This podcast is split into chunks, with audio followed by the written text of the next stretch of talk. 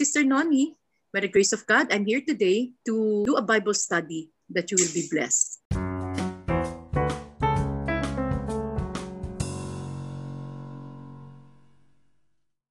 Abba Father, thank you so much for this glorious day and that um, we know that you are in us, with us, and for us, and above all, it is your desire and plan for us to get to hear you so that we get to understand more yung depth, height, width ng pag-ibig mo sa amin at higit sa lahat, as you unveil Jesus unto us by your, the power of your Spirit, Lord, then we know, Lord, that it's a step going up to the ladder into your kingdom. So thank you, Lord, as you prepare us. Yes, flood the eyes of our hearts with your light. Open the eyes of uh, the eyes and ears of our hearts so that we can truly hear you. And when we meditate on your word personally, we can have that encounter with you and we'll be ready to live in accordance to your perfect will in Christ Jesus.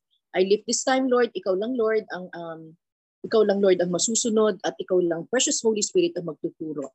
Take over and uh, we are hungry and thirsty for you, so we expect to be fed by you and to be filled by you. In Jesus' name, amen. They are in the world, but not of the world. Okay, so we get to understand those two different things, di ba? We are in the world, which is active the dominion of Satan. Physically, we're here. But anong ginawa niya? By His grace, He, re- he is redeeming our soul and our spirit para yun ang unang makakapasok sa heavens because yun ang pwedeng pumasok sa heavens right now. Why? Because of soul and spirit talaga lang ang pwedeng pumasok, pumasok because flesh and blood cannot enter the kingdom. Okay? Because flesh and blood, yung flesh natin right now is still of carnal nature. This is still of the ground. Okay? Off the ground. So if it's off the ground, it's part of the earth. Okay? So hindi pa pwede pumasok yan until the Lord redeems it in His perfect time. Now it will become, it will be transformed in an instant from a carnal body, fleshly body, to a glorious body. Okay? So completely yun makikita kaya nga magiging huli yun. Okay? So bakit bakit kailangan ng Diyos? Bakit kailangan ni Lord na na trinidim na nga niya yung spirit ko tsaka yung soul ko? Eh ba't naman niya ako iniiwan dito sa lupa? You know? Because yun nga, sinasabi lang sa atin ng Panginoon, because pag wala tayo dito sa lupa, walang makakakita ng, ng testimonies. Remember, the whole of creation is about God making Himself known. And He makes Himself known to those who are truly seeking Him, to those who are diligently seeking Him, so that he, we will now all be used as a vessel para we can grow in the grace and the knowledge of our Lord and then be transformed in, into His Christ likeness, experiencing heaven on earth so that others will see and be drawn to the same God that we serve. Okay? So yun ang pinaka-purpose ng, ng mundong ito. Na makikita yung difference. Sabi niya, why are you here? Why are you, why why am I allowing you to be here? Because there's still work to be done. Diba sabi niya, it is better for me to go. Sabi niya, because when I go, you will do greater things. Sabi niya, ano yung greater things na sinasabi niya? Sabi niya, kasi hindi naman siya makaalis sa Israel. So yung, yung salvation ng mundo was not only for our Jew brothers, but it was intended for the whole world. And so anong ginawa niya? Makita niyo even ang Jewish brothers when when they were left with the gospel of the good news, they were just there in their territory. Ayaw nila, may, very proud people sila, ayaw nilang may sasawsaw na may kasamang anak ng Diyos, you know? So what did God do? God caused the diaspora. And the diaspora means there was severe persecution in the land of, of Israel at that time. When Jesus left ng mag, after ng Pentecost, na severe, uh, perse- severe persecution sila That's why they had to run out for their lives and they went to other nations. And because they were so on fire, because of the fire of the Holy Spirit and the new anointing that the Lord gave them, pinaalala lahat ng sinabi ni Jesus. Never nila naintindihan when He was with them, eh, when they were with Him, because the Holy Spirit was not in them yet. Okay? And so right after, during the Pentecost, kita natin yung power. You know, it was right there. So what they did, they, they just stayed there. Doon lang sila. Hindi mo sila mapapalabas talaga. But by the grace of God, ano nangyari sa kanila? During the dispersion, because of persecution, they now spread the gospel to the Gentiles. So, hindi aabot yan sa atin kung hindi rin galing sa ating mga Jew brothers. Talaga sa kanila magsisimula. In the same token, I'm telling everybody paulit-ulit, gusto mong makita yung, eh, yung nangyayari ngayon, you look at the news in Israel and in the Arab world. Because doon nagsimula, doon din lahat ng ano natin para maintindihan natin what's going on then it has to be um, go back to looking at Israel, what's happening to Israel every day. Okay, taka tsaka yung mga major players sa Bible sa Ezekiel um, 30s, from mga 30, I think 32 or 35 hanggang 39. You know, so dito natin, kasi ito yung, remember, everything now, because it's the end of the days, is going to be fulfillment of prophecy. Okay? Everything. In fact, since time immemorial, it has always been a fulfillment of prophecy. So ano ibig sabihin ng fulfillment of prophecy? Okay? Tignan mo yung Bible because sinulat ni Lord yung end from the beginning.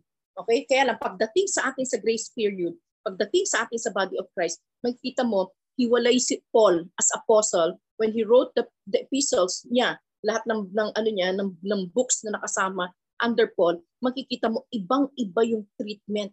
Ibang-iba yung binibigay. Why? The mystery of the good news of Jesus has been unveiled, you know, to the Gentiles. Why? Because they received the Messiah that our Jew brothers rejected. Okay? So ito yung makikita na. na napaka-importante, no? So we get to understand the value of the seven sevens, the value of rest, the value of preparing right now the mansions, ang mansions pa lang prepare ni Lord, yung puso mo at saka yung puso ko. Okay? You know, from from a struggling and a dirty uh, abode kasi punong-puno ng kadiliman before, you know, the Lord in His greatness, the heart which is composed of the spirit, the spirit of man and the soul of man, because of the seed of the good news of Jesus, nabuhay na. The dead spirit became alive in Christ Jesus. And so what happens now, as you keep eating and planting the word of God there, lumalago ng lumalago yon. So yung spirit natin nabubuhay, lumalakas. Okay? So what happens now? I-influensyahin niya yung soul mo. So now there's going to be such an, uh, uh, um, an a big effect. Hindi pwedeng yung word of God is power eh. You know, so what happens? It will affect the soul. Okay? So pag inalaw natin yung soul natin na completely malalight ng gospel, ng good news ni Jesus as we continue to read and meditate on the word, what happens now? Ito ay yung na-transform. Okay, as we surrender everything because we get to understand the cross, what the Lord finished for you and for me on the cross, where He is right now seated at the uh, at the right hand of the Abba Father, given the name above all names, lahat yun may benefit yun sa iyo sa akin. Nagpapakilala ang Diyos and those who want to get to know Him up close and personal will benefit because everything that God unveils, that God reveals is yours and mine. Ano ibig sabihin ng atin yon? Hindi lang yun head knowledge. It's going to be a, a heart experience, a heart encounter that will transform even our, uh, turn all things around for good sa mga sitwasyon natin sa buhay natin. Okay? And so, I'll just go back a little pagdating dun sa Ephesians 4, I'm sorry, Hebrews 4. Okay? So again, sinasabi niya, let us, pagdating dun sa 11, let us always strive to best so that no one, sabi niya, so that no one may fall by the same sort of disobedience. Okay, I, I just want to make you understand again.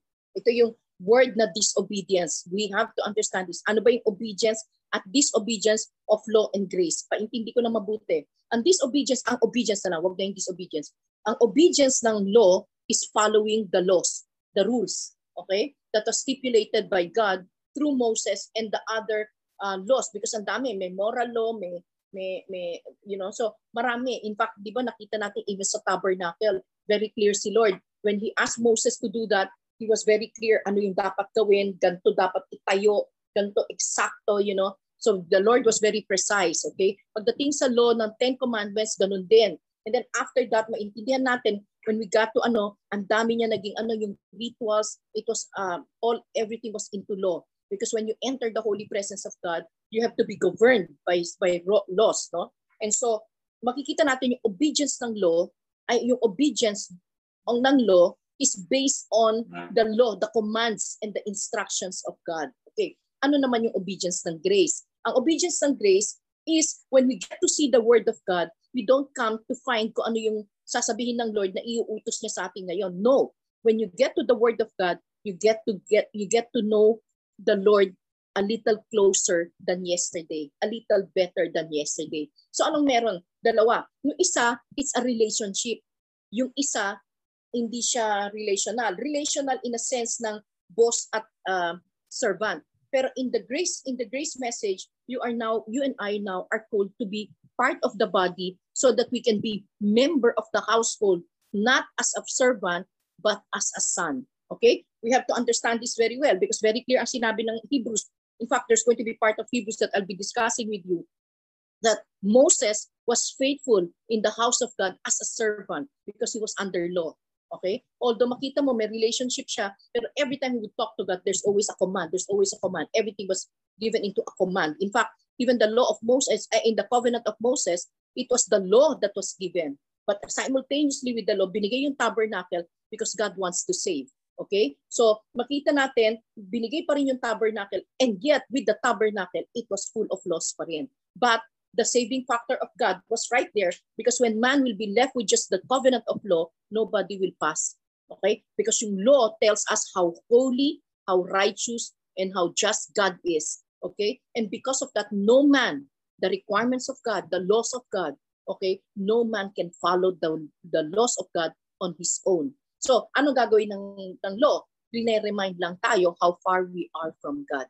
Okay? So, makikita natin, it's God making himself known. That's why, very clear, pagdating kay Moses, he automatically gave the, the, um, the instructions for the tabernacle, the burnt offering. Why? Because para hindi mamatay ang tao at para hindi ma- maubos ang tao, lalo na itong people of God, he had to institute the burnt offering so as temporarily makover yung sin ng tao. Because the law will tell them clearly that kamakasalanan kayo you're so far from me. But God did not want to to to to dispose of them and just to to ano to um to kill them. Ang gusto ng Diyos is to save them so makita natin sa tabernacle pinakita niya yung ano but everything we will see that it was forward looking to Jesus yun yung blessing natin under grace. Okay? So under grace, ang nakikita natin, we get to see now even the law of Moses, even the covenant of Moses. We don't see it as law. We now see it that pag naalala natin yung covenant ni Moses, ah, dumating si Jesus para i-fulfill yung law on my behalf. So you see, ibang-iba yung pananaw ng grace. Ang pananaw parati ng grace, nakikita natin what Jesus, who Jesus is and what Jesus did for you and for me. Lahat ng require in the Old Testament that men cannot follow because a require, it's a requirement from God, then God himself in the in the face of Christ Jesus was the one who fulfilled it for you and for me. Why? Because ever since from time immemorial, kitang-kita natin ang heart ni God. He wants to bless his people. He wants his people to go to promised land. And the promised land, we got to understand this from the study ng seven sevens, na ang promised land is not the physical Israel. Israel will always be just a picture of a deeper spiritual perspective tayo yung nasa spiritual perspective. So naiintindihan natin ngayon na ang Israel pala is not the true promised land. It's just a picture. Pero makikita natin even in the physical how faithful God is even to a very disobedient people. Okay? So makikita natin, ito ngayon, wala pang Jew. Alam niyo bang kakonti lang ang Messianic Jew na niwala kay Jesus? They rejected the law. But why is God still covering them? Alam niyo, mag, ito magkakaroon ng matinding war uh, very soon sa Israel, no? In fact, they're preparing for it right now. So anong ginagawa ng Israel? Nagpre-prepare sila for war and yet alam natin ilang beses ginawa ng Diyos yan. It is God who fights their battle. The six-day Gulf uh, the six-day war, uh, six-day war when they became a nation, amazing yon kitang-kita ng lahat na sabi nga nila eh in the same token you know pagdating ng mga Egyptians during the the that Red Sea experience nakita nila sabi niya it is their God who's fighting their battles for them Ganun na ganun din nung Six-Day War. Everybody who was right there, in fact, the one who witnessed it na na-survive nila, ang sabi, it was their God who was fighting for them. They acknowledge naman eh, na yung God ng Israel, totoong God yun eh. Pero bakit ganun? Naiingit sila because lahat sila anak ni Abraham. Bakit ganun? Bakit yung God lang ni, pare-pareho tayo ng God, which is true. Iisa lang naman sila, God the Father. Pero anong sabi ni, ano, I will reckon, sabi niya, uh, um, he will, he will um, give the blessing dun lang sa line ni, ni, ni, ni Isaac, hindi sa line ni Ishmael. Okay? And so, kitang-kita mo doon, because of that, there is a perpetual hatred for Israel.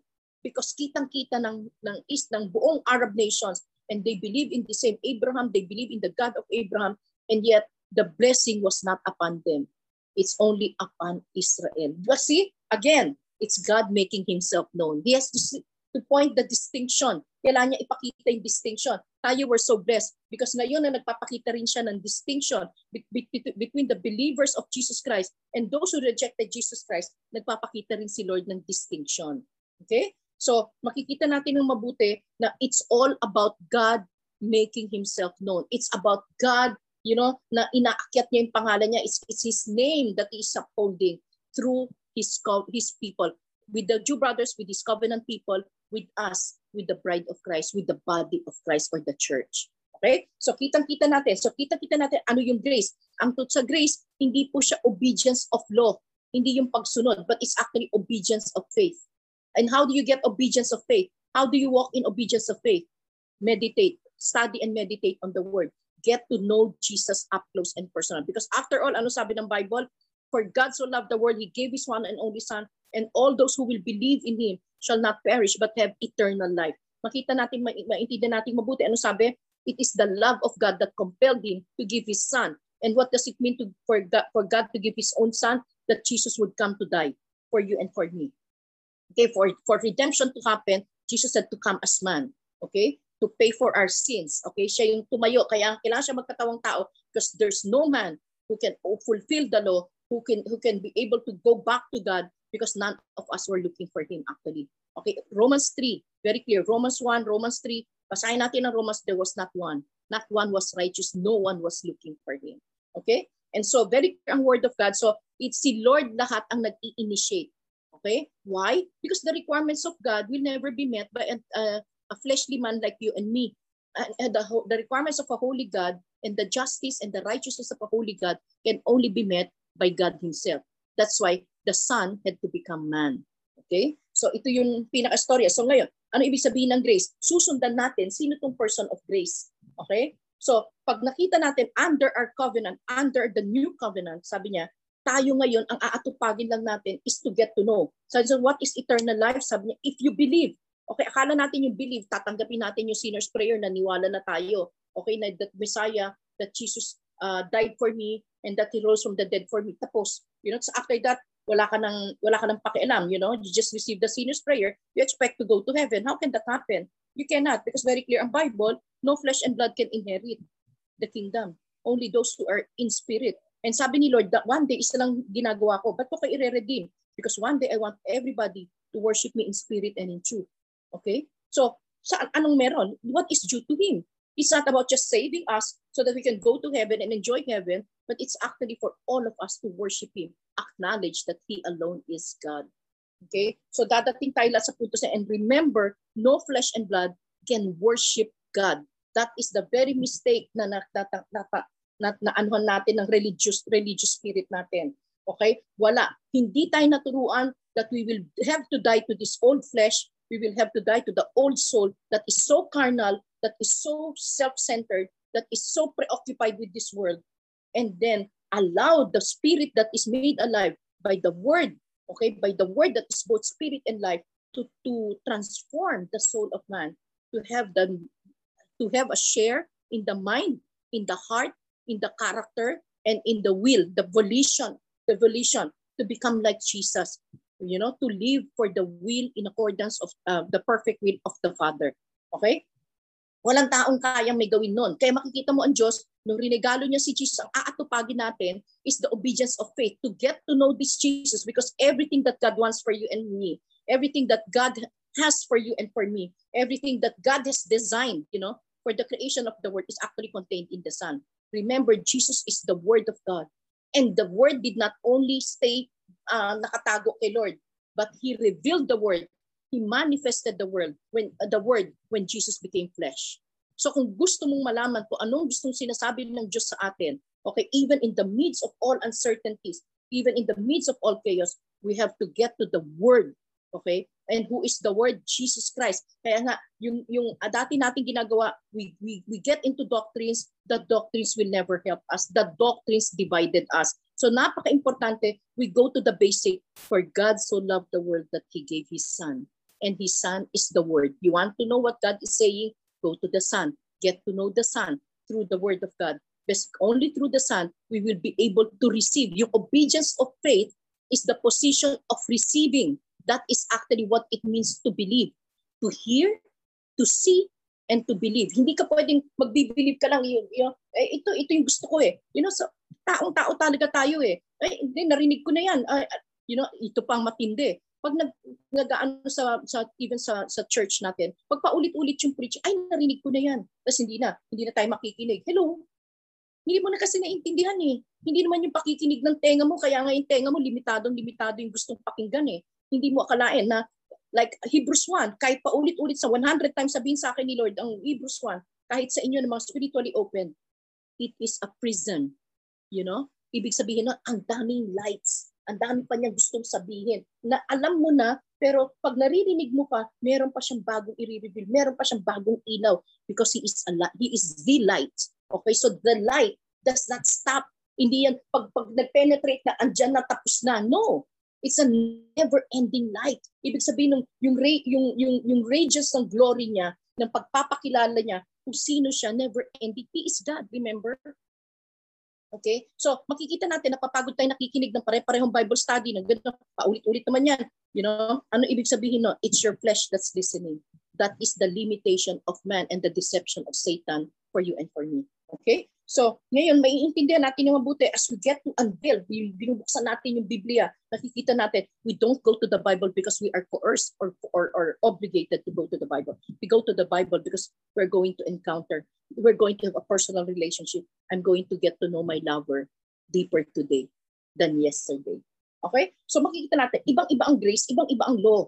Okay? So pag pag na pag ganun ang position natin, then we are able to to receive because we can see Him and we can hear Him. That's the only position na gusto ng Diyos. To be a witness so that we can receive, then we can believe. Okay? So apart from us, hindi natin nakikita personally, ang hirap, ang hirap mag-grow ng faith natin. Ilang taon na tayo mga Kristiyano, hindi tayo nag-grow pareho, status ko tayo. Bakit? Kasi we go to the Word of God paminsan-minsan, pupunta tayo sandali lang kasi sinabi, the church, baka mamaya tatanungin ako ng big group leader ko, you know, So again, that is religious spirit. That is actually the deception of Satan na gusto niya tayo. Why? Because sabi niya, he is attempting every time for us to get, not to get to know the Lord deeper. Okay? Ayaw niya ng personal relationship kasi alam niya na pag sobra kang nalapit sa Panginoon, sobra yung liwanag, yung, yung glory light na yan. At yung glory na, light na yan, mag-a-affecto yan ng iba. Okay? Mag, yung, yung, yung darkness kung nasaan, mag, yung glory light niya will affect wherever that darkness is. It will start now to magkakaroon ng, alam mo yun, eh, yung, yung dating okay na okay sa lahat, you know, everybody's doing this anyway, okay naman makipag-live-in, huwag na tayo mag-asawa, gusto ko lang magpaanak, you know, so I'll have sex para anakan lang, ala, you know, this was everything, everything was conformed with the world. Kaya you cannot have friendship with the world because world glory of Satan. Okay? So, anong anong pinakamagandang nangyayari ngayon sa atin?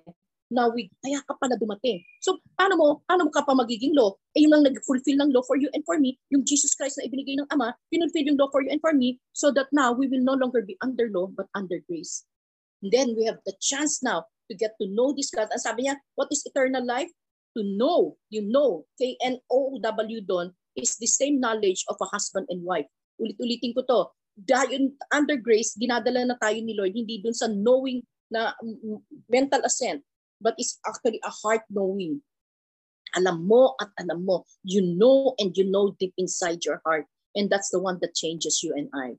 Okay? So, anong anong pinapa ano lang sa atin ng Panginoon, pinapa ano niya ng todo, it is an obedience of faith. And obedience of faith can only be made possible once we study and meditate on the word Okay? Huwag kayong mag uh, ano, huwag kayong masyadong aasa sa mga tao. Like even even ako for that matter, no? Kaya nga napakaganda yung sinasabi dun sa ano na, ang Bereans, okay? They will hear the word of God, they'll get excited with Paul, but once they go back to to to their homes, automatically they go to the word of God and read the word of God and browse it for themselves and then see whether it really is from the Bible, it is really the word of God or not. Alam nyo, there's always a thing na remember in the same token, that uh, nung nagpakain si si si Satanas kay, uh, kay Eva dun sa garden, ano ano sabi niya? Sabi niya, "Oh, sabi niya, uh, ano sabi niya?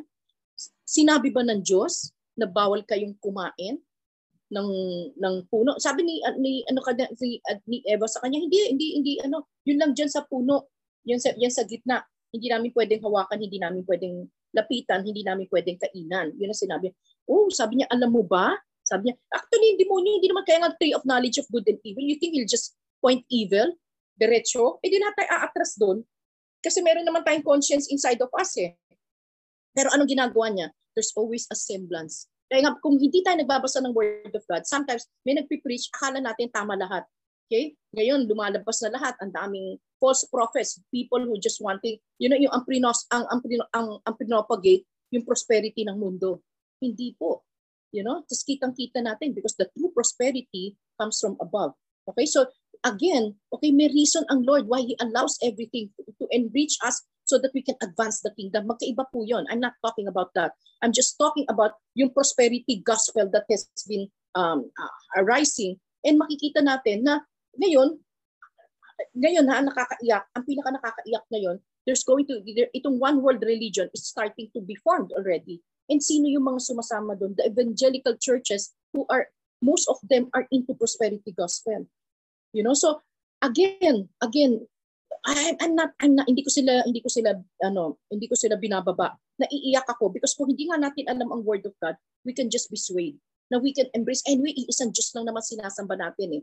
Isa lang naman ang turo, iba-iba lang ang pangalan niya. Pero iisang Diyos lang yan. And then, ang sinasabi nga, sinasabi nitong false ng, ng, ng teaching ng false prophet is anyway sabi niya sinabi naman ng Bible that God uh, ang salvation is for all men. So whether you like it or not you're already saved. Okay? So inalis si Jesus sa usapan. Okay? Anyway pare-pareho naman ang pangalan. Iba-iba lang daw ang pangalan ang tawag. Pero pare-pareho daw yon okay? That now alam mo ginagawa mo ito yung pag-aaralan natin ngayon sa Hebrews 5 and 6. Okay? Maiintindihan natin na mabuti na talagang ang Diyos, you know, if we're not careful, we're not meditating, we're not centering, keep your eyes focused upon Jesus. Bakit sasabihin ng Bible yun sa iyo? Tapos pag pumupunta ka sa Bible, kung ano yung hanap mo, history. Hinahanap natin kung ano-anong istorya, kung ano saan tayo ma, ma, ma, maiibsan, kung ano yung problema natin. No. Sabi you get to know the Lord Jesus. Sabi niya, kaya nga sabi ng Bible, from the start, even 20 years ago, before I was I, I was just beginning in my Christian walk, sabi, keep my eyes focused upon Jesus. I never understood that. Because never ko naman narinig eh, na ang kwento pala ng Bible from Genesis down to Revelation is all about Jesus. Because as you get to know Jesus, you get to know the God the Father, and you get to know the Holy Spirit. Okay? So, deviated na deviated tayo. Why? It's the devil who's stopping us from getting to know the Lord up close and personal. For us to be in true intimacy, we have to zero in on whom God the Father gave to you and to me. Because the only link between God and man, and the only one who will mediate, and the only one who made, who made it possible for us to even call Abba Father, Abba Father, is His precious Son. Isa lang ang binigay niya. Okay? So, dito, dito lang sa, ano to, for God so loved the world. Actually, it's the, really the center of the Bible. Eh. Okay? For God so loved the world, He gave His one and only Son. He is the center He is the everything. In fact, He is the beginning, He is the center, and He is the end. Makikita nyo, in the beginning, God said, let there be light. Sino una niyang pinadala sa mundo? Yung, yung, yung, yung pagpapakilala niya sa anak niya as the light. Why? Because He's already establishing from day one the kingdom of light and the kingdom of darkness. Okay, how can we be a bride of Jesus when we don't even know Jesus up close and personal? Okay? So makikita natin, we have just have to zero in. We just have to to to really be compelled all of us. Hindi yung compelled ng law but compelled by love. Okay? Because as we get to know Jesus na intindihan natin talaga talagang sobrang mahal tayo ng Diyos. Okay? Kaya sabi niya for God so loved the world he gave his son. Zero in on the son get to know the son we get to know the depth height width and length of the love of God for you and for me. And sabi niya? Until we all reach unity in the faith. Pakinggan niyo mabuti sinabi ng Ephesians. Until we all reach unity in the faith, in the knowledge of the Son of God, and attain to the whole measure, the fullness of God, the fullness of Christ. Okay? Binibigay niya todo. Binigay niya yung anak niya. Mananagot tayo, anong ginawa mo sa anak ko? Ano sabi niya? Binibigay ko fully. Fullness. Who He is, what He has done for you on the cross, for me and you on the cross, and where he is now seated at the right hand of majesty. That is actually the whole story of our full redemption, our bridal, and our kingdom, the kingdom plan of God for you and for me. Doon siya nagpapakilala sa, nagpapakilala sa ating lahat. Okay? So, amazing, you know, amazing. So, now I'll read part of uh, Hebrews 4, Jesus the great high priest, because this is the whole topic until Hebrews 7, but we'll do Hebrews 4, uh, Hebrews 5 now. Uh, ito yung very important. Okay. Uh, Jesus the great high priest. Okay, hindi. Pasok muna tayo ng 11, verse 11. Let us therefore strive to enter the rest so that no one may fall by the same sort of disobedience. Okay? Sila disobedience by the law. Kasi nasa covenant sila noon, wala pang grace. Okay? So disobedience of law sila and the instructions of God. Pagdating sa atin, ito yung sinabi, for the word of God, bigla ha, automatic, ano yung sinabi niya? Bakit niya sasabihin, biglang kayo, sabi niya, kayo, you strive hard to enter the rest so that may, no one may fall uh, by the same sort of disobedience. Pakinggan nyo ha, sinabi niya word doon, disobedience. Pero ano yung next word niya? For the word of the Lord. So it's not a disobedience of works, following the law, but it's a disobedience actually of following the word. Okay? So makikita nyo, automatic, sinabi niya, pagdating na 11, 12, kagad sabi niya, for the word of God is living and active. So now, it is an obedience of abiding in the word Because as we get to know the word, we get to know Jesus deeper, then we get to abide in Christ, hold fast to Him more than life itself. Okay? So again, sabi niya, for the word of God is living and active, sharper than two-edged, any two-edged sword, piercing to the division of the soul and spirit. Okay? So because there's a thin line that that separates soul and spirit. Okay? So it penetrates through. Okay? Anong sabi niya? Yung word of God, kaya nga napaka-powerful eh. Nandun siya sa isang side ng soul natin, eh, ng spirit natin. First time na buhay, the dead man, the dead spirit, that's why we're called dead in the in the language of the Bible because spiritually dead tayo. But because of the good news of Jesus, na buhay na ulit yung spirit na yon. Okay, so because of that spirit, ano sabi niya? What is the power of the word of God? It penetrates even the dividing, sabi niya, the division of soul and spirit. Ganong katindi ang liwanag hindi niya pwedeng hindi apektuhan yung soul natin. Kaya nga so, kaya bakit tayo kinukulit ng Diyos na kailangan yung the obedience, obedience of knowing the Lord in the Bible, obedience of following, abiding in the Word of God. Why? Sabi niya, because the Word is light, the Word is spirit and life. Pero ang first na gagawin ng Word, pag pumasok yan sa iyo, it becomes light. Kasi darkened lahat eh hindi pa siya spirit and life kagad. Seed pa lang siya. Ang unang dadali niya, kaliwanagan. Kaya makita natin, even in creation, the first thing that God sent was light. And then later on, makita natin sa book of John 1, ano sabi niya? This, this light is the life unto man. Okay? This light is the life unto man. Okay? But again, anong unang pinakita ni Lord? Very clear, even sa creation. It's the same token, what will happen in our in our hearts where the spirit of man and the soul of man is, the first thing that the word will do is become light. It's going to bring light. Okay? Because we are in the in the kingdom of darkness. That heart is so dark. Ang una niyang kailangan liwanag. Okay? Then, sabi niya, it penetrates now. So sabi niya, it penetrates okay, discerning the thoughts and the intentions of the heart. Okay? So ito yon, ito yung aapektuhan niya, the mind and the volition the intents, okay? Desires and intents of the heart, okay? So thoughts, the intents, kasama yung desires, at saka yung gusto, yung will niya, okay? So yung intention niya, okay? So sino yon? Soul yon. Pinag-uusapan niya rito, soul, okay? So ano sabi niya? So the word of God that that now becomes alive in the dead spirit of man, it becomes alive. It now what? Penetrates and brings light. Now, bringing to light the true intents and the thoughts of the heart of man. Okay? So makikita natin na mabuti dahil sa, sa sobrang liwanag, ito yung truth finally nakita natin because we are we all live in lies and deception. So first time papasok yung truth sa atin, ilaw siya, liliwanagin yung yung soul nating mad, mad, madilim. The intents and purposes are the intents and thoughts of the hearts. Why? Because makikita salungat na salungat, magkaibang magkaiba. So, ano gagawin? Sabi nga ni Lord, offer your bodies as living sacrifice, holy and acceptable unto Him, so that we will know the good, the pleasing, and the perfect will of God. Why is He saying offer offer your bodies? Actually, yung katawan niyang katawan natin gusto na gusto ng Diyos, hindi. Hindi hindi naman niya to kaagad i-redeem eh. Anong ibig lang niya sinasabi? Yung katawan natin kasi ang magpapaupo sa atin para to find time, the, the most important part of our day to be given unto the Lord so that we can have time to know Him up close and personal. Okay?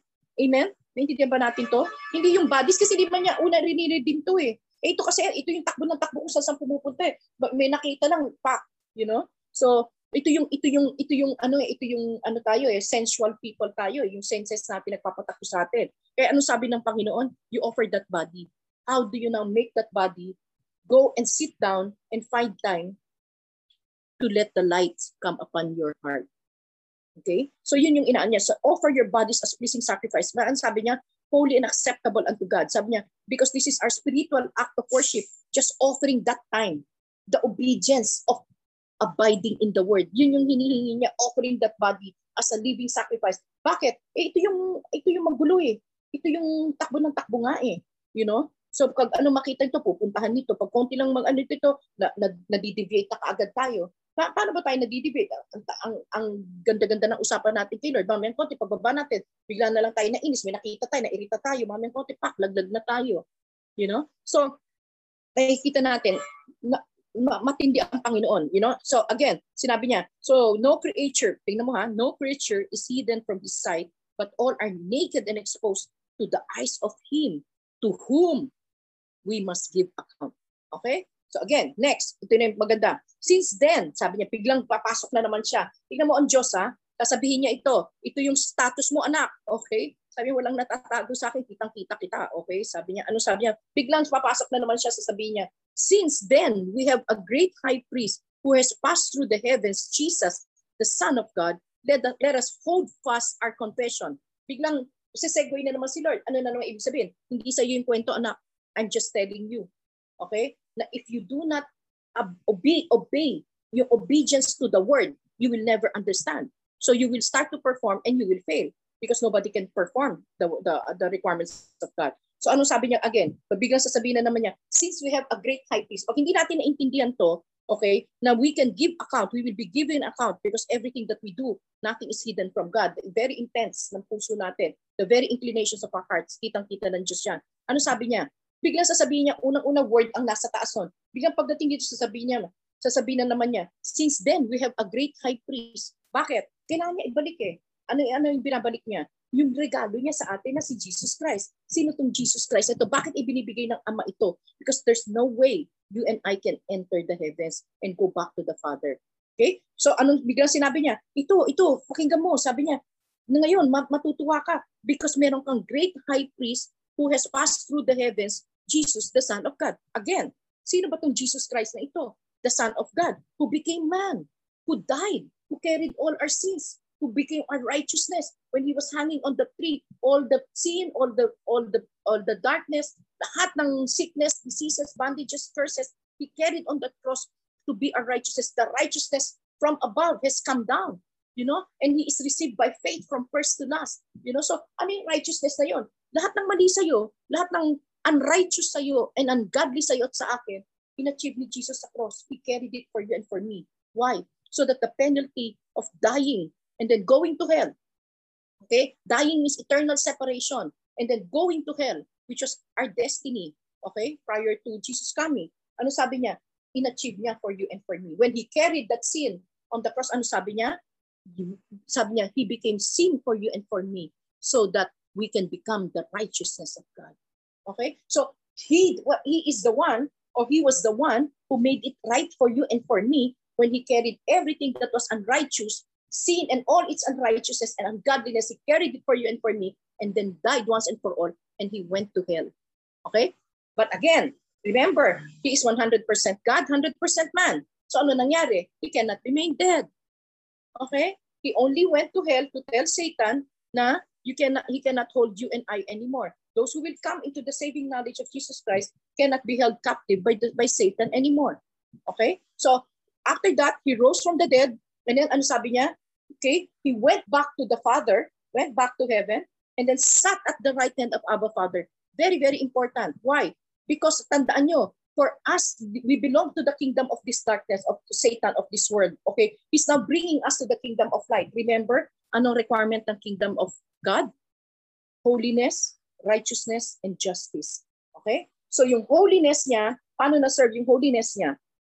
When Jesus blood was shed on the cross, the requirement of a holy God, okay, na masasatisfy yung galit ng Diyos, ang puot ng Diyos sa kasalanan. And ang, ang matindi nun, yung tao ang may bitbit ng kasalanan. Hindi galit ang tao, hindi galit ang Diyos sa tao, pero puot na puot ang Diyos sa sin. And, and we are carriers of the sin. In fact, our very nature says that we are sinful in nature. Sinful in nature means satanic in nature. It's not sin of committing. That's why we can commit sin because ang kamukha natin doon, ang likeness natin, ang nature natin was of the devil, was of Satan. Kaya yung sin nature doon is devil's nature. Kaya nga anong anong una niyang regalo sa atin? When he invited to save you and I, when he met the justice of God by his blood, okay? So yung justice ni God, I'm sorry, I'm talking about the justice first. When he met the justice of God, how are we justified by the blood? Bakit? Kasi yun yung propitiation. He satisfied the wrath of God against sin when he offered the perfect blood, his perfect blood, which was actually the requirement of God since time immemorial. Remember sa Garden of Eden, paano nakausap ni God si Adam and Eve? nagkasala na. Sabi niya, you will surely die. Ay siyempre, kung spiritually departed na yung spirit ni God sa kanila, hindi na pwede makipag-usap ang Diyos sa kanila. There's no word, holy God cannot talk to man. Pero ano ginawa ni God? Sabi niya, he, he, he covered them with skin animal. Bakit? Because even for him to talk, before he could talk to Adam and Eve, he had to to initiate already his requirement of the blood sacrifice. It was the blood. So ano nangyari? When he killed the animal, temporarily nako-cover yung kasalanan ni Adam and Eve because of the blood. And then ang matindi nun, tinakpan niya sila ng animal skin, symbolism of the robe of righteousness because that animal sacrifice was forward looking to Jesus. And Jesus is going to be the ultimate blood sacrifice, the perfect Lamb of God who will come once and for all and satisfy the the wrath of God against sin. Okay? So doon pa lang pinakita na ng Diyos yung requirement. And so, pagdating dito, sinasabi niya ngayon sa atin, ito na, ito na, ito na yung great high priest. Ngayon, ang matindi nito, tandaan nyo, yung tabernacle is one of the most important lessons because the tabernacle is a, a showcase of heaven. It is a picture of heaven. Sabi niya, everything that the right there in heaven, okay, pinakita niya through the tabernacle. Anong nakita natin sa tabernacle? Number one, bawal pumasok kahit sino. Only the priest can enter. Number two, hindi lang ordinary priest. Kailangan may merong high priest. Yung priest can can do the the the sacrifices dito sa labas. Sila yung pwedeng mag-burn ng ng ng animal sacrifice tapos yung labor, huhugasan nila yung sarili nila, and then pwede lang sila hanggang doon sa holy holy room, sa holy place. Sa most holy place, no way. Only the high priest can enter and only once a year during the festival festival of atonement. Okay? Once a year lang sa Yom Kippur, doon lang pumapasok. And remember, when the high priest Okay, the first high priest ever was chosen by God. He is Aaron. And then after that, it has to be in the lineage of Aaron. Kasi si God ang namili eh. Prerogative niya yon. So siya yung mamimili. So up to this day, if they still practice that, it has to be in the line of Aaron, the high priest. Okay? Sila, practice nila dahil wala silang Jesus. Pero tayo, naintindihan natin na nagkailangan mag-change ng priesthood because nobody can be made perfect kung yung old priesthood ang mag stand But because the new priesthood came, okay, in the line of Melchizedek, Jesus being appointed as the new priest of the of the new covenant, ano nangyari? Once and for all sacrifice for all sins. Why? Because he is a perfect God. He is perfect man, he is perfect God. Ano ibig sabihin nun? When he became high priest, hindi na siya kailangan mag-offer ng sacrifice. So, anong ibig sabihin nun? Pag nag-offer ng sacrifice kasi yung high priest sa ano sa sa uh, altar of incense, hindi pwedeng walang blood mag, mag, iba yung hayop na pinapatay ng high priest para sa kanya at para sa mga priest. Iba yung papatayin niya. So, yan ang unang isa-sacrifice during Yom Kippur, once a year lang. Yun yung Day of Atonement. Papasok yung high priest doon and then i-offer niya yung, yung animal sacrifice for the forgiveness of his sins and the sins of the priests that are serving God. Okay? So makita nyo, requirement ni God, priest lang. So walang sinong papasok doon. That is the picture of heaven. Nobody can just enter. We are represented the people are represented by the priest, especially the high priest. Okay? So papasok ngayon yung high priest. Pag tinanggap yung sacrifice, okay, at hindi namatay yung high priest, they will be blessed the whole year. Pero pag namatay yung high priest, ibig sabihin, yung sacrifice ng high priest hindi tinanggap because either duling yung pinadala niyang animal sacrifice, hindi again, hindi yun hindi yun not because of his sin dahil mas matinding kasalanan ng high priest. No, it's always about the sacrifice. It's always about the sacrifice. Okay? Why? Yun ang mas mataas sa Diyos because it points to His Son. Okay? So the old practice, sabi niya, kaya niya malakay, sabi niya, you are cheating me. You are, you are, no, sabi niya, why? Sabi niya, you're offering sacrifice. Do you think I want your sacrifices? Sabi niya, kasi you offer to me lame, yung mga pilay, yung mga, mga bulag. Sabi niya, mga tainted. Sabi niya, kailangan puting-puti. Because it's all forward looking to Jesus. You know, so, inaano niya, sinasabihan niya sila, hindi pwede yung mga pinaggagawa nyo. Hindi niyo pwede gawin kung ano yung gusto nyo. Kaya nga makikita mo, may requirements si God. At doon pinakita sa Old Covenant, pinakita clearly kung gaano ka-holy, kung gaano ka-righteous, kung gaano ka yung justice ni God matindi. You know? So, dito in-explain ng mabuti. And so, pag yung high priest na yun, kaya naman mo, sabi niya, there needs to be a change of priesthood under the line of Melchizedek. Bakit? Pakinggan niyo ako. Sino na una na priesthood? Levites and Aaron?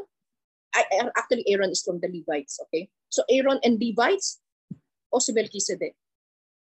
Si Melchizedek. Okay? Hindi pa man din pina, pinapanganak yung mga Levites na yan. Wala pa si Jacob at saka yung 12 sons. Si Abraham pa lang kausap ng Diyos. Melchizedek was already on the picture. Okay, why? Because Melchizedek is the first appearance of Jesus Christ. Okay? He, he was without lineage. He's actually the king of peace. He's the king of righteousness. And he was the one who blessed Abraham, the patriarch, the one in covenant with God, the only one that God was talking to and bringing his covenant, making the, the, the, the descendants of Abraham, Abraham, his people, by the promise through Isaac. Because Isaac, through the lineage of Isaac, dun si Jesus.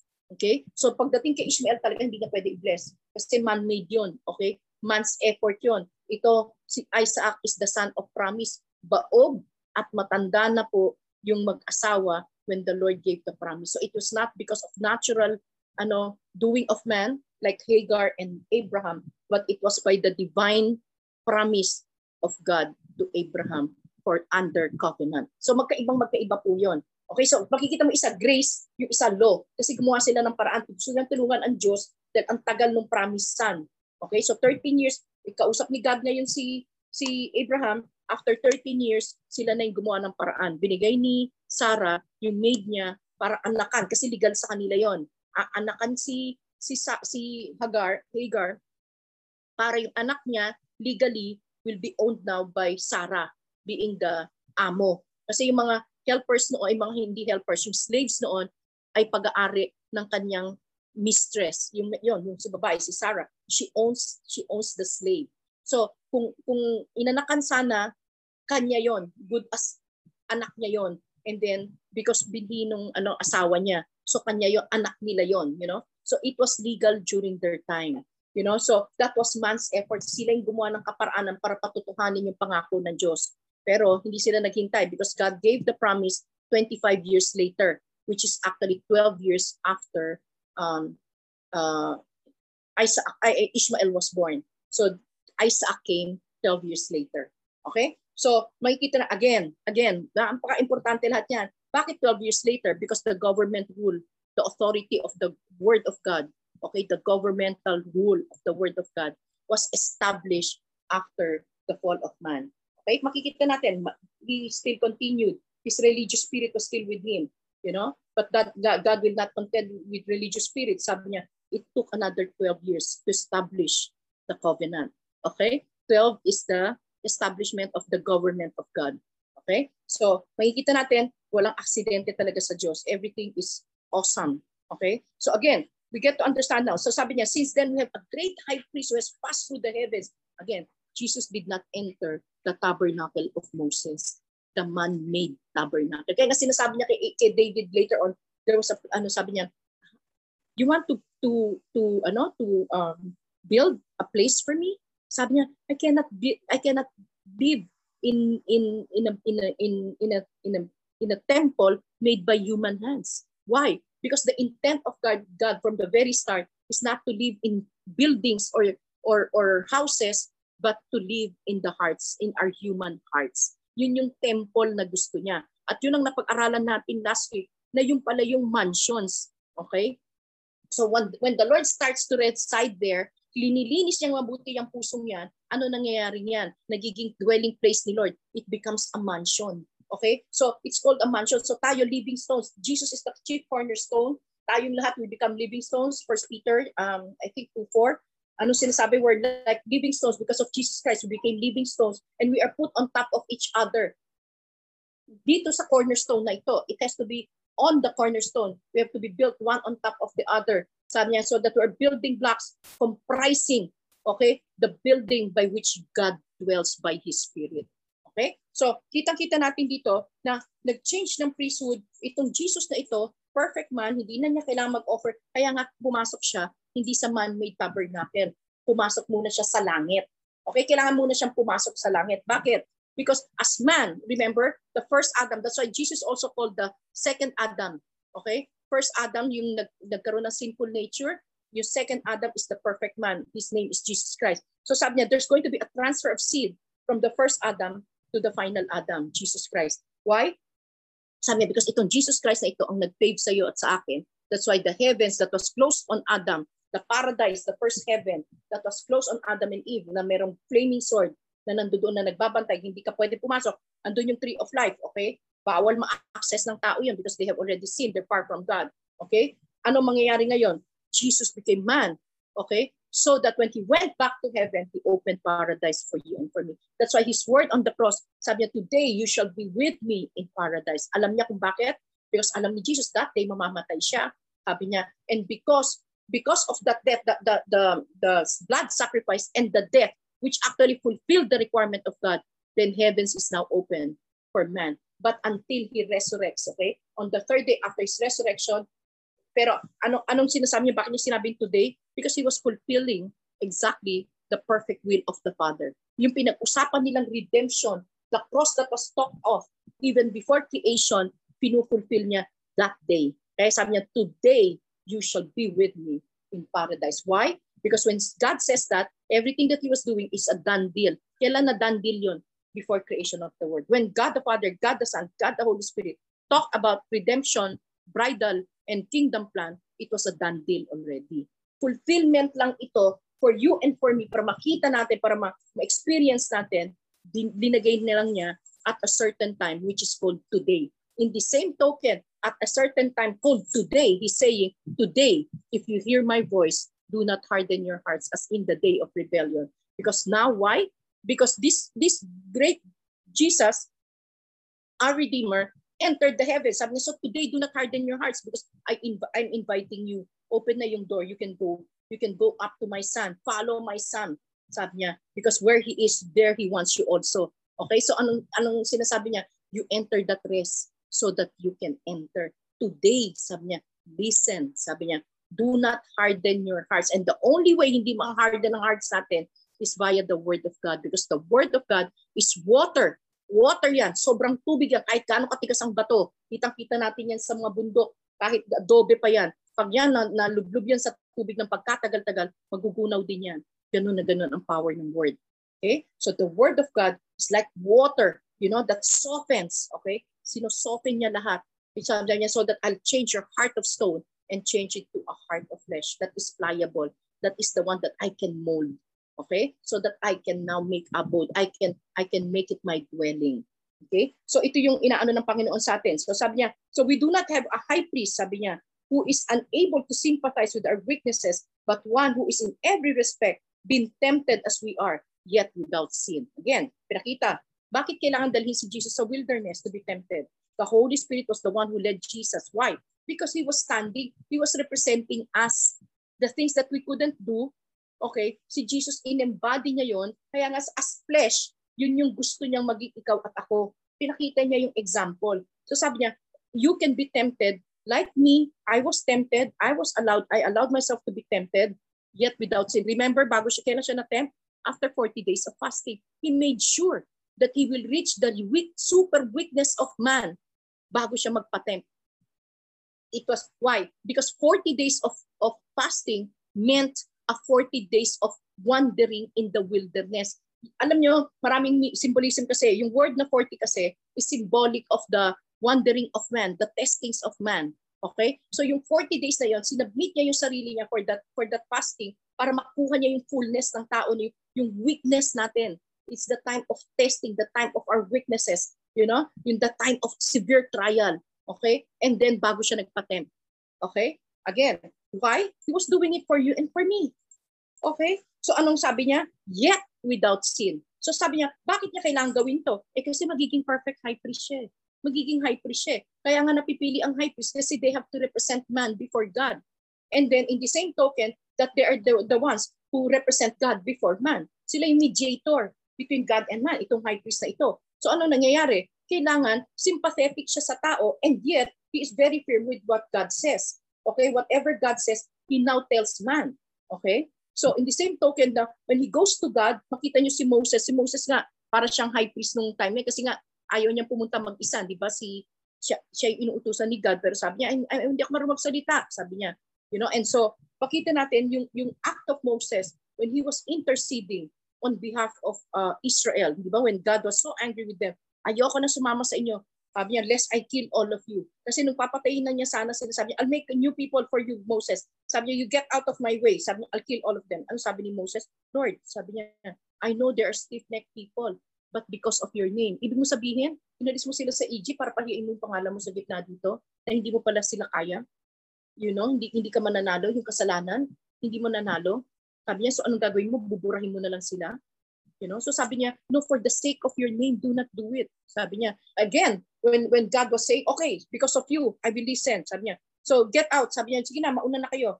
Uh, gagawin ko na. So papad, papadala na lang sana. Sabi ni, ni Moses, no, I will not leave here until your presence is with us. Then, sabi niya, anong, anong use? Sabi niya, kung pupunta kami sa, hanggang sa promised land kung wala ka, aanhin namin yung promised land kung wala ka. Kaya makikita mo si Moses is the friend of God.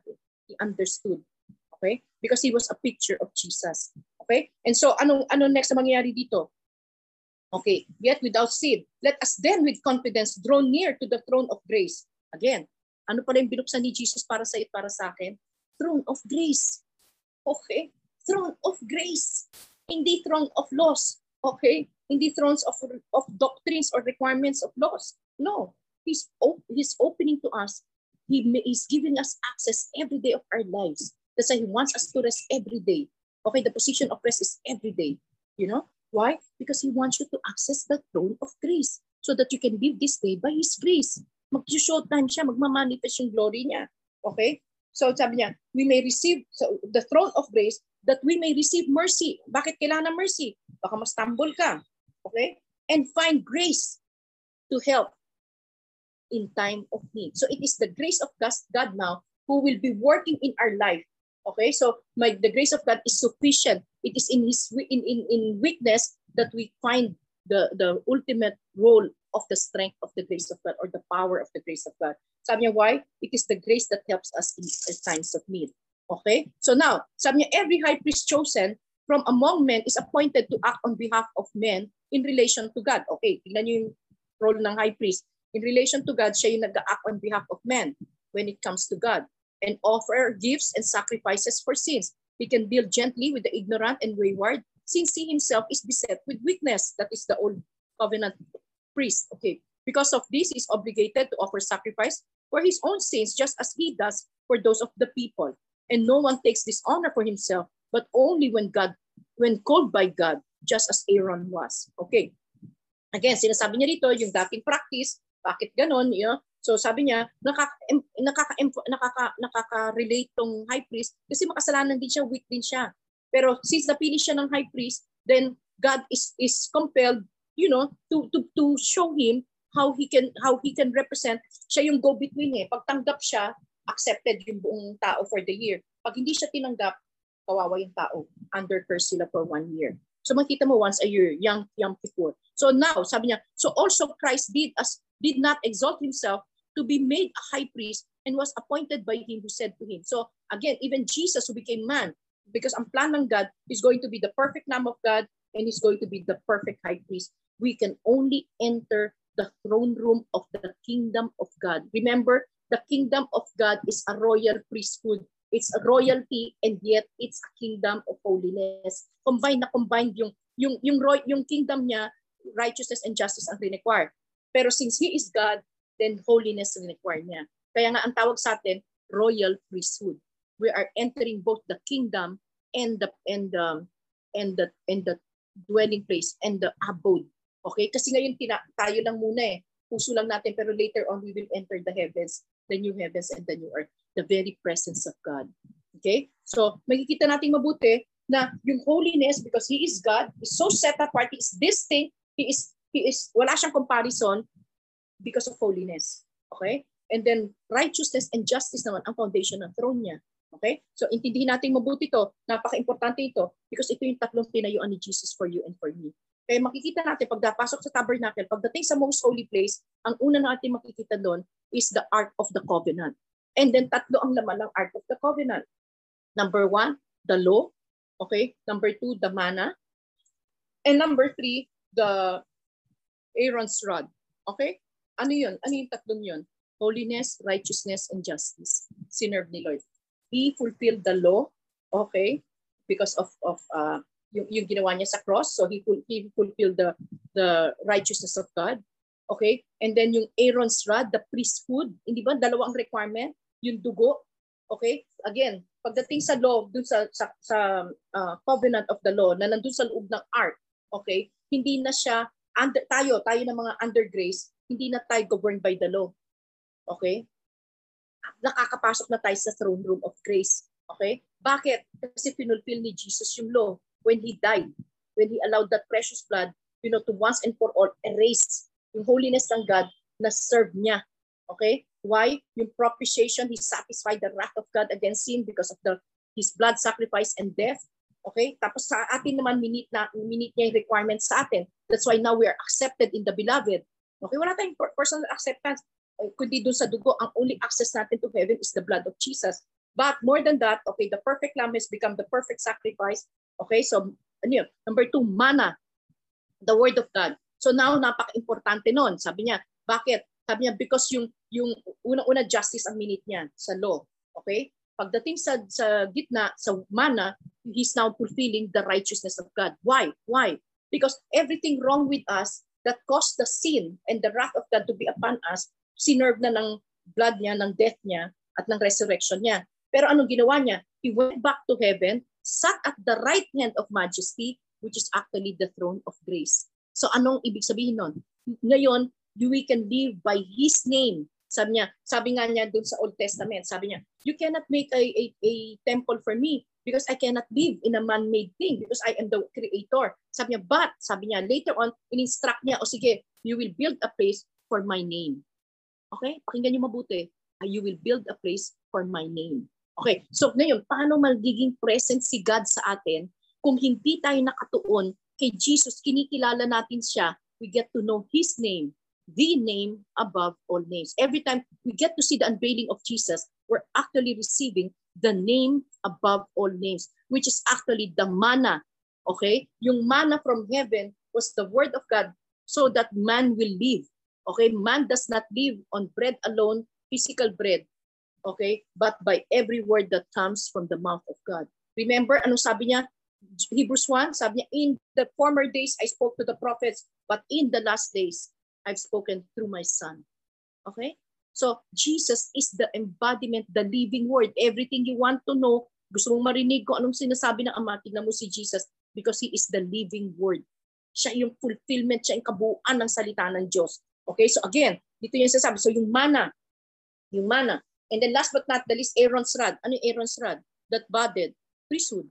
Okay? So para, para, para tayo makapasok sa holy throne of grace, which is actually the royal kingdom of, of uh, majesty, which is holy. Okay? Holy and kingdom. Okay? Majesty and holiness ando doon. Okay? Anong mangyayari sa atin? Kailangan si Jesus ang mauna, iminit muna yung tatlong requirements na yon. Kaya when He came and died, His body symbolic of the veil that separates the holy place and the most holy place was torn from top to bottom. Wala nang division. So ano ibig sabihin nun? Pag nandito ka na sa second heaven, when our hearts, you know, are going to be brought and inaalaw natin na i-furnish ni Lord yung heart natin, aalisin niya lahat ng dumi through trials and persecutions, made-demolish, i-demolish, aayawan na natin yung mundo. Then we start to cling to the Lord as we get to know Him You know, He exposes our hearts and He allows tribulations in our life. He allows afflictions in our life para mas madali na bitawan natin. And then we stick to the name. We stick, the, because why? Magiging resident ngayon siya sa puso natin. That's where God dwells by His word or by His name. Okay? So in the same token, yung temple, bakit? Eh napakaliit naman ang puso natin para matitira yung malaking Diyos dyan, di ba? And then ta, paano yung nangyayari? Sabi niya, we are like building blocks you know, put on top of the cornerstone who is Jesus, one on top of the other, by which he builds one dwelling place so that the Lord will be resident right there. So yung body of Christ actually, lahat tayo yun. Yun yung building blocks. Yun yung picture ng building blocks so that the presence of God is right there by His name. Okay? Remember, paano natin nadidefeat, paano natin nakikerry yung kingdom ni God sa atin, sa buhay natin, sa puso natin, when we bear the name above all names. Doon niya pinapalitan lahat ng small names dito na sumira sa atin, na nagwasak sa atin, na ninakaw ng kalaban sa atin. He starts to bless us with every spiritual blessing by the name above all names. I am that I am. Same thing sinabi niya kay Moses. Kikita niyo ang Bible, iisa yan. Magkakadugtong lahat yan. Okay? And so also Christ did not exalt himself. So again, Jesus Christ, because he became man, okay, ano sabi ni Jesus? You are my son, today I have begotten you. In-explain ko itong word na begotten. Okay? Yung begotten, ibig sabihin, um, he, you fathered. He fathered. He fathered somebody. Okay? So, dito sa mundong ito, meron siyang, in, inanon, pinapid, pinapicture niya nga sa family. May mother, may father, may anak. So, ganun, makita natin si Mary, when, when she was chosen, the most blessed among all women, she was chosen, nag-iisang babae ang pwede mag-carry sa womb niya kay Jesus for him to be 100% man. Okay? But for him, you know, to, to be to be different, you know, he is the man from heaven, not the man from Adam. He's the man from heaven, sabi niya. He's not the, the, man from the ground, okay? From the cursed ground. Sabi niya, the man from heaven had to come because it was the Father, the Creator, who begotten him. Begotten. Begotten, ibig sabihin, he fathered. So wala nang ibang tao na binigat ni God there's only one. His name is Jesus Christ. Because after that, wala na naging anak si, si God except all of us who will join Jesus Christ. So when we become one in Christ Jesus, we now become sons of God, children of God, growing into sonship, magiging kamukha lalo si Jesus, and then prepared to be His bride so that we can be with God eternally in heaven. Okay? So yun yung individual role natin, individual um, ano natin, likeness natin to Jesus. Okay? we become a child of God, growing into son. Why? Because you're attached to the son. You are no longer existing. You are no longer living. The old has gone. The new has come. I have joined myself in Christ. I did not only join Christ. I will not only identify myself in his death when he died for all my sins, all my shame, all my bondages, my curses, my sickness, everything ugly about me, he died to it. Pero nung nag, nag, nag, nabuhay siya magbuli, anong invitation niya? Follow me. Okay? Why? Because ang plan ng God, ang pinatutupad niya, let us make man in our image, in our likeness. So ngayon, pinakita na niya yung mold ng image and likeness, si Jesus Christ. Sabi niya, as Jesus is, so are you in this world. Okay? So dito natin maiintindihan lahat ng ano yun, na dati, ah okay, okay, as he is. Tapos salungat na salungat yung mga buhay natin. Nakakahiya. You know, ang dumi-dumi. Tapos sasabihin natin, as Jesus is, so am I. Wala tuloy gusto magsabi sa atin nun because wala eh. And, but until we zero in on Jesus and get to appreciate why, the, why he had to go back to heaven so that he can send the Holy Spirit, okay? Because the Holy Spirit is going to be the one to reveal the word that he left for you and for me. Okay? Hindi natin maiintindihan to. Humans can never understand the things but kitang-kita sa the apostles, pinakausap niya. Walang naintindihan kahit isa sa mga pinagsasabi niya. Why? The Spirit is dead. Okay? So only when na-quicken na yung Holy Spirit, na buhay niya yung Spirit natin, then and only then can we understand the things of God. Okay? Because remember, this is God, this is divine. Ang layo ng flesh. Hindi pwede po mag, mag, mag, kaagad ang flesh mag, makakaintindi ng Diyos. Hindi. You have to be alive first in the Spirit. And how do you become alive in the Spirit? Solely by the study and the meditation of the Word of God. Then we become alive in the Spirit. Then it becomes now such power, such effective power that penetrates the recesses of our soul. Okay, the very depths of our soul.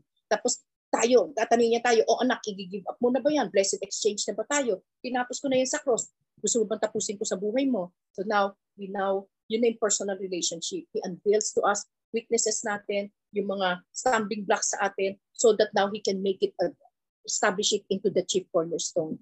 The stone, the dati na na madudumi yung katigasan ng puso, pinapalambot ng salita ng Diyos so that He can now turn it around and ask you and I, kaya mo na ba isuko? So that that piece of your heart, ako na yung ma-enthrone. that is how he becomes Lord. That's how he becomes the king in our hearts. Okay? So, makikita natin na mabuti, sabi niya, so again, sabi niya, in the, in, in the days of his flesh, Jesus offered up prayers and supplications with loud cries and tears to him who was able to save him from death.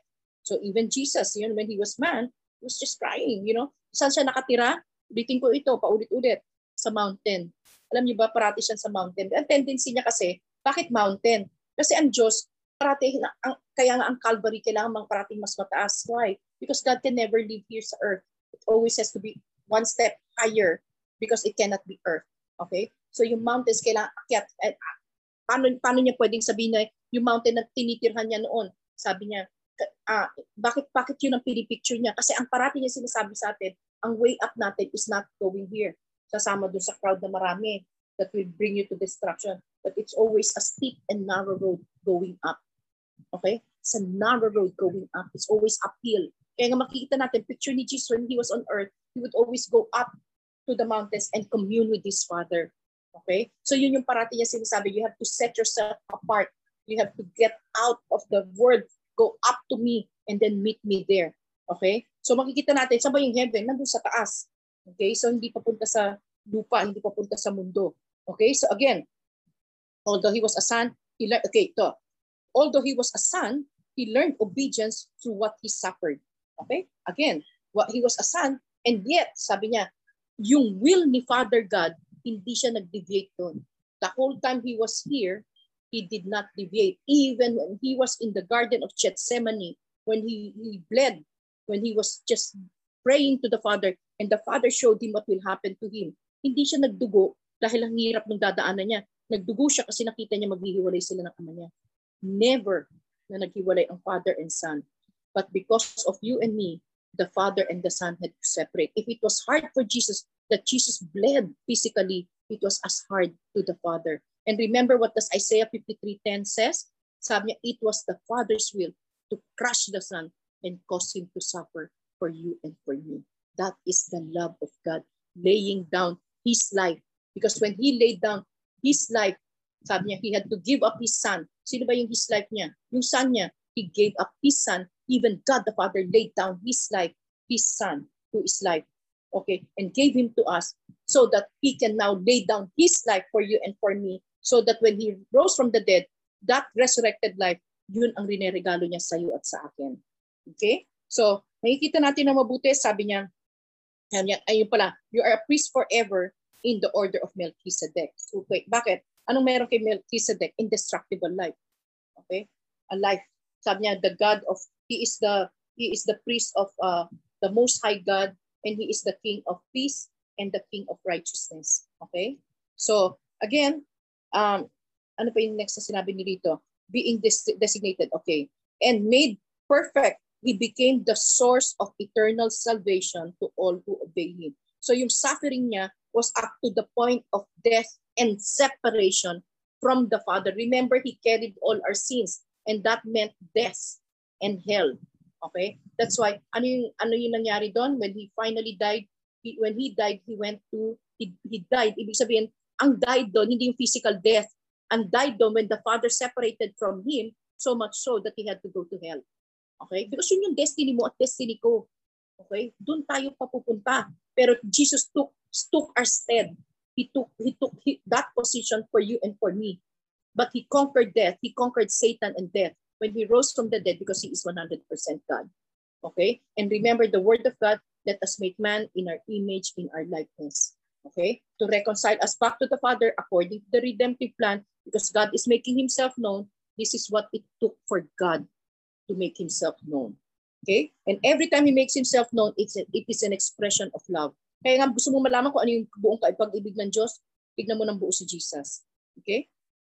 Next, about this, about this, we have much to say. Okay, pagdating dito sa high priest, kay Melchizedek, sa ano na yun, sabi niya, but it is so hard to explain since you have become dull of hearing. For though by this time you have to be teachers, you need to, you need someone to teach you again the basic principles of the oracles of God. You need milk, not solid food. For everyone who lives on milk is unskilled in the word of righteousness since he is a child. Okay? Walang discernment kung ano yung right and wrong. Kaya nga sabi ko nga, if we do not establish ourselves, abide in the word, thus abiding in Christ Jesus, we'll be like kids always tossed to and fro. Kung ano yung bagong doctrine, ano yung bagong naririnig, yun na naman. You know? So we are never actually followers of Jesus. We were never disciples because a true disciple of Jesus just follows, gets to know Jesus so that he becomes like Jesus. Then you become a true follower. Okay? So again, tinuturuan lang tayo ng Diyos, anak, iisa lang ang binigay ng, am, ng ama, ng ama ko, ako. Okay? Ako lang ang puntiryahin nyo. Then when we are all talking about Jesus, when we are all falling in love with Jesus, we will, we will all be so united. Okay? So again, sabi niya, uh, you need milk, not solid food, sabi niya. Okay? And solid food is for the mature, for those who have their powers of discernment trained by constant practice in distinguishing good and evil. Tandaan natin to. There's no way man on his own can distinguish good and evil because it was Satan who fed all of us. Okay? We can only distinguish good. Yung sinasabi niya, yung discernment of good and evil. Why? Because the word of God will tell you exactly what is of God what is perfect and what is good and what is pleasing, what is noble, what is praiseworthy. So if it's it falls short on that, then it's evil. Okay? So, magkikita natin na mabuti ang Diyos. Doon natin na distinguish because ang pagkakakilala natin ng good, hindi siya 100% good. It was tainted by evil. Okay? So ngayon, the perfect law of God, the word of God, the unveiling of Jesus tells us exactly the purity of the word of God, the purity of the goodness of God, the purity of the greatness of God. So that alone, pag naintindihan natin yon, madidiscern kagad natin yung error. Nararamdaman natin, buhay na buhay na yung spirit mo. Okay, oops, sandali. Okay, ang ganda pakinggan, pero somewhere lumihis. Kaya napaka-importante alam natin ng word eh. Okay? Because sabi nga ni Lord, do not be deceived. Do not let your hearts be troubled. Makikita mo na yun eh. Bakit? Because hindi mo alam yung 100% full ng word of God. That's why we get troubled hearts. Okay, troubled hearts. Ano yun? Na perplex, na ano siya na, na hindi lang ano eh, fearful. Okay? Fear to the point of paralysis. That's that's uh troubled. Troubled. Hindi ka makagalaw eh. Confused na confused ka. Hindi mo na alam ano yung next. Takot na takot ka na, you know? So that is a troubled heart. And sabi ni Lord, do not let your hearts be troubled because faith can never come in. The light of the gospel cannot come in when the heart is troubled. Ayaw ni Lord yun. And do not be deceived. Sabi niya, do not be afraid. Yan yung mga words niya. Do not be afraid. It's contrary to faith. Do not be deceived because you are not in the word of God. Kaya ang daling ma-deceive ng tao. Do not be troubled because when you have Jesus, there is perfect peace and there is joy. Okay? So makikita natin yung difference. Okay? Now, sabi niya, okay, solid food is for the mature. Ayun. Yun. So again, warning against apostasy. Sabi niya, so again, sabi niya, napakahirap, uh, napakaano nito. Why?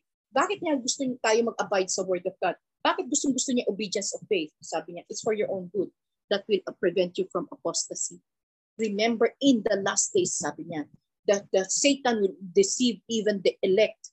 And those, the love of many will grow cold. Remember, ano yung love of many? It is not the love of man. It is actually the love that started, nagbibit kay Lord, pero hindi na kompleto. Okay? Meron na eh, nagbib may heartbeat na for the Lord. But because of everything that's gonna happen, they will want, ang gusto nila is to save their own lives. Not give up their lives for the sake of Christ so that they can have true life. They will fall away. Okay? Yun ang winawarn niya sa atin. Sabi niya, why? Because gusto ko full ang redemption. Ready kayo when I call you through my son, Jesus Christ. You know, your lover and your bridegroom. Amen? Again, okay, our, our only acceptance in the Lord is number one, the perfect lamb because of his blood and his death. Okay, he went to hell for you and for me. That's not, that's why now he, he got us, he all got us away from Satan to bring us to the kingdom of light. That's why we can enter the throne room. Number two, the word of God. Okay, so yung, yung word of God, the unveiling of Jesus, the purity, okay, of the goodness, the greatness, and the glory of God, yun ang kailangan natin pag yun ang kapunuan natin, we will discern right away what is evil, what is not of God. Okay? Number three, we need the high priest. Okay? Yun lang yung, yung acceptance ng high priest, yun yung acceptance mo at acceptance ko. Hindi tayo na-accept on our own. Only because of the perfect, perfect high priest and the living word who is Jesus himself. Amen?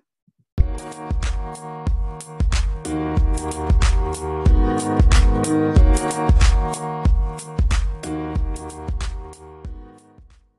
I really hope that uh, this Bible is able to speak to your heart. And I just pray for the love of the Father, abundant grace of our Lord Jesus Christ, and the fellowship with the Holy Spirit fill your heart this week, most especially as you do study and ponder on the Word of God.